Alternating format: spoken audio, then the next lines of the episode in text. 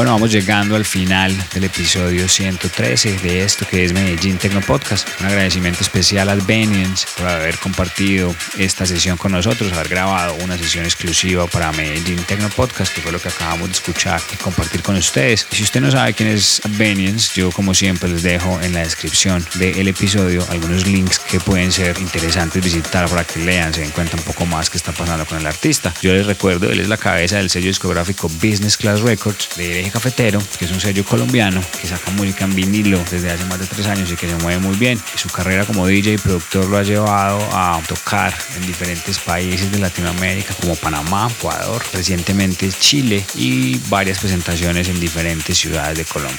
Un agradecimiento especial también a los amigos de Tecno Live Sets que nos ayudan con la difusión de los episodios cada semana y a todos ustedes que nos escuchan, nos comentan y nos comparten. Les deseo una feliz y poderosa semana cargada de muy buena música y recuerden que el próximo lunes tenemos otro episodio al aire de esto que es Medellín Tecno Podcast presentado por quienes les habla del auto.